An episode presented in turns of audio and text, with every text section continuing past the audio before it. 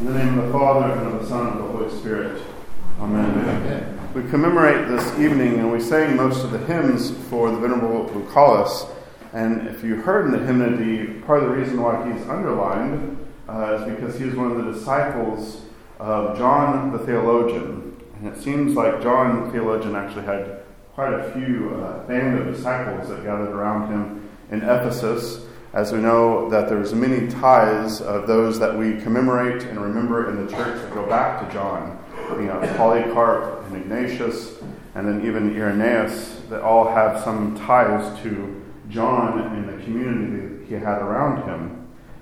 But this evening, I don't want to uh, underline Bucolus as, as important as he is, as much as go down the list of saints. So next we have the patriarch uh, Photius of Constantinople. But tonight I would like us to talk just a little bit about the Venerable Barsanuphius and John.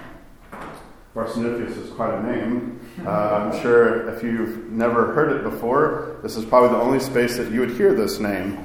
Uh, Barsanuphius and John are great um, desert fathers, and they're known especially for uh, holding within themselves um, the tradition of the church and what the desert gave and the wisdom of the church that we have in our forefathers in Christ. As Paul talks about being a father in Christ to those who he, he had baptized and who he was giving spiritual direction to as an apostle. Uh, so we continue in the Orthodox Church throughout the centuries to have those uh, Christ bearers or spirit bearers uh, fathers and mothers of the church who, uh, within themselves, with the gift of the Holy Spirit, have accumulated wisdom that they themselves gathered from the Father that went before them, their fathers and mothers in the faith before them. And so when we think about Barsanuphius and John, we think especially of a collection of letters, uh, which you can actually access in a few different ways. If you want to shell out the big bucks, you can get two volumes from Oxford University Press for about $40 a piece. Or you can get St. Vladimir's Seminary Press has a Popular Patristics, a little smaller book that's a little bit more manageable, uh, that has selected letters. And here you can find um, the depths of the tradition and the wisdom that the church has for us. For tradition uh, is one of these words, especially in North America. Uh, we have traditions, but as their traditions are good as long as they have to do with pumpkin pie or these kind of things around food or certain holidays. But tradition, especially in religious circles, is, can be a kind of bugaboo. It's a word that we don't like to use. But if you're going to look to Barsanuphius and John as the church uh, raises them up for us to remember, uh, you're going to be swimming in tradition. Because as they write in their letters, they will refer constantly to Scripture, but they also refer to the writings of the fathers that have gone on before them and their teachers and those who had formed them in the faith. For tradition, uh, a definition that has been offered for tradition is life in the Holy Spirit. And it is something that tradition is. Um, I like the picture because I think uh, the image, rather, of what the church is, is a kind of uh, womb. That we're born, Christ is born within us, we're born within the church, and we're growing up, but we're still in uh, need a lot of nutrients. We need our mother. Uh, and even when we come out of the womb, we need our mother for a very long time. Uh, in fact, you could say we always need our mother. We're always physically connected to our mother. And the church, uh, St. Augustine is especially famous for saying, uh, regarding the church as his mother. And there's something absolutely true about um, the image of a womb or mother and bringing us up, giving us, you know, eat your green beans, eat your grains, eat something besides sugar uh, for us because we need it. Because our inclinations are typically to, uh, you know, eat a whole lot of sugar and eat nothing good for ourselves. I have children, and that is the everyday battle. Um, but when we are looking at Barsanuphius and John, they give all sorts of advice, and they are known that they sat and they wrote letters. And they wrote letters and they wrote letters. And we have mm, hundreds of these letters from all different situations and problems, where they're writing, writing letters to other monks, they're writing letters to priests, and they're writing letters to lay people in all sorts of dis- different situations. And in the very beginning of the collection of letters, in the prologue, you have uh, what I would say is a great uh, bit of wisdom for all of us within the church, the womb of the church, and starting to pick up strands of the tradition and trying to uh, immerse ourselves in the life of the church and the writings and tradition of the church. Uh, the prologue says very specifically this is a collection of letters that went to a whole lot of different people. So, if you are um, a monk, you're going to find certain of the letters to the lay people will probably not apply to you in the same way. Uh, you also find if you are a layperson in different stations of life, maybe young and unmarried, or maybe older, uh, you're going to have a different situation. And so it's very strongly stated in the prologue of something that we can all ask for the prayers of Barsanuphius and John to have wisdom in how we apply the wisdom of the fathers. And how do we get aid uh, in doing this. And that's what Barsanuphius and John would say is you need to find somebody who has some experience or has been put in front of you to help guide you to do that.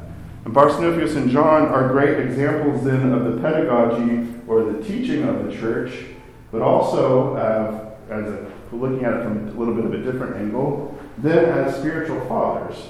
And that the church has spiritual fathers. Uh, for us in our in our local tradition, basically the rector of the, par- the parish priest is the go-to spiritual father. That does not mean that I am anything like Barsanuphius and John. Uh, I've the heights of Barsanuphius and John, but the basics of Christian life, of confession, of basic spiritual direction, that is what the parish priest is for. And if you move beyond that, God bless you if you move beyond the basics of the spiritual life to, and deeper into that, then you might need to find a Barsanuphius and John to help give you direction. Because the church's entire, that womb image is a pedagogy, and there's wisdom and tradition all built into it for every aspect of our life, for whatever stage of life that we're in. And we look to the tradition and the fathers and mothers of the church to help give our lives form, that life in the Holy Spirit, that we are being conformed to the image of Christ. To, if you pick up the word, uh, the fathers and you study them, you're going to be studying Scripture, and you're going to be always have the mirror of the life of Christ and who God is put right in front of you, and then in the encouragement to turn, to repent, to grow closer to Christ. An important part of all of this, and we see this at another underlining of the tradition that we see in Barsanuphius and John in their letters, is the absolute necessity of freedom. Freedom and tradition actually work together. Because our life in Christ, uh, there's no one who's going to force you to grow up into Christ and the full stature of Christ. It's going to have to be your freedom and your surrendering of that freedom to Christ for that growth to happen. So, with saints, uh, with priests, with sacraments, all of this, uh, these are all tools along the way to help form and guide our freedom and our will. But at the heart of the matter, that freedom where uh, we apply ourselves, uh, this is the real crux of the matter and a turning of our heart, a breaking of our heart, and a reformation of our heart in the womb of the church. Uh, and the priest or the spiritual father, he does not do this through any kind of force. All he really does, and I think the image of uh, Paul uh, for this is especially poignant, he is a midwife because he cannot birth Christ for you. You are the one who has to actually give birth to Christ within your own soul. And so, a spiritual father or a priest or someone like Barsanuphius and John, there's nothing they could do to force anyone, but they could always say, if you want to conform yourself to, self to life of the church, Here's what the fathers say. This is what Scripture says. May God give you wisdom. May God give you strength. May God guide you along the path to ultimately be conformed to his image and to his will. But that freedom is uh, extremely important. And unfortunately, just to underline, you can find in corners of the church those who can be shepherds, but they're still wolves in shepherd's clothing, or they want uh, spiritual children, or they want uh, attention, and so they will have all sorts of. Uh, you can just go on the internet, you can find this pretty quickly.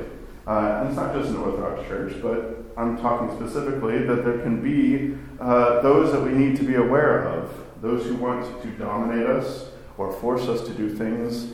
And this is not what the life of the Spirit, this is not uh, what the tradition of the church, even it, as it underlines obedience, that obedience, uh, that being formed by the tradition is always done out of the freedom of the person who's being formed in Christ out of their desire, out of their coming of free will to submit themselves to the teaching and instruction of the church and growth in Christ. May God give us wisdom. May God give us increase in desire for Him, and especially the prayers of Barsanuphius and John and Bucolus and the patriarch Photius. May have mercy upon us and save us. Amen. Amen. This evening we will be continuing our class.